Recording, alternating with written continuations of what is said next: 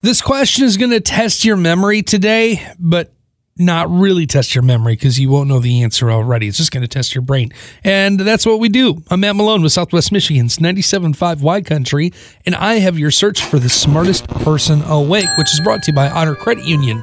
Could be part of it. Our question will be followed by clues, hopefully getting you to the correct answer, and we'll see if you could have been the smartest person awake here today. 53% of us couldn't come up with this important information without some outside help. What is it? What is it? The help you normally use would be useless if the battery died. Specific to someone very close to you, and this is specific to them. That's a very important clue to our question today, by the way. Specific to someone very close to you. Okay. And then the next clue and final clue 10 numeric symbols create this. 12 technically here in the US, depending on where you are in the world. So, what is the correct answer?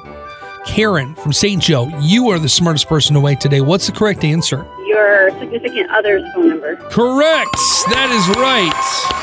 All right. Yes.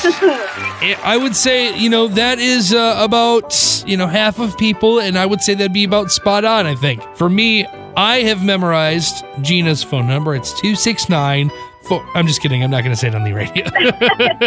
she would not be Yeah, happy. she'd kill you if you did. Yeah, exactly. Who do you have memorized? Everyone in my immediate family I have memorized.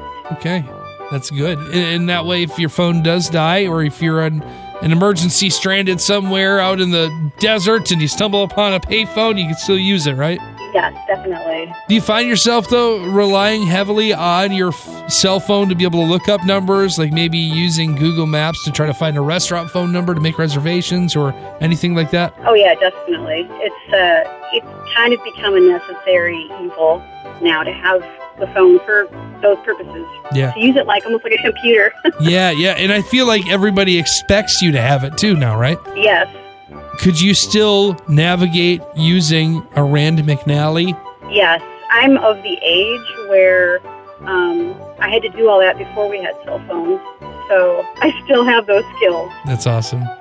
yeah, uh, for myself, I think I could still do it. I I didn't use a whole lot of Rand McNally, uh, but when I was a delivery driver, pre GPS, pre Google Maps, pre all that stuff, I had to use the back of the phone book and use the Mac map there to try to navigate Oh, yeah. towns. Yep. So, well, you clearly have a large brain. You are very intelligent for giving us the correct answer, still being able to read an atlas, by the way, and memorizing so many phone numbers.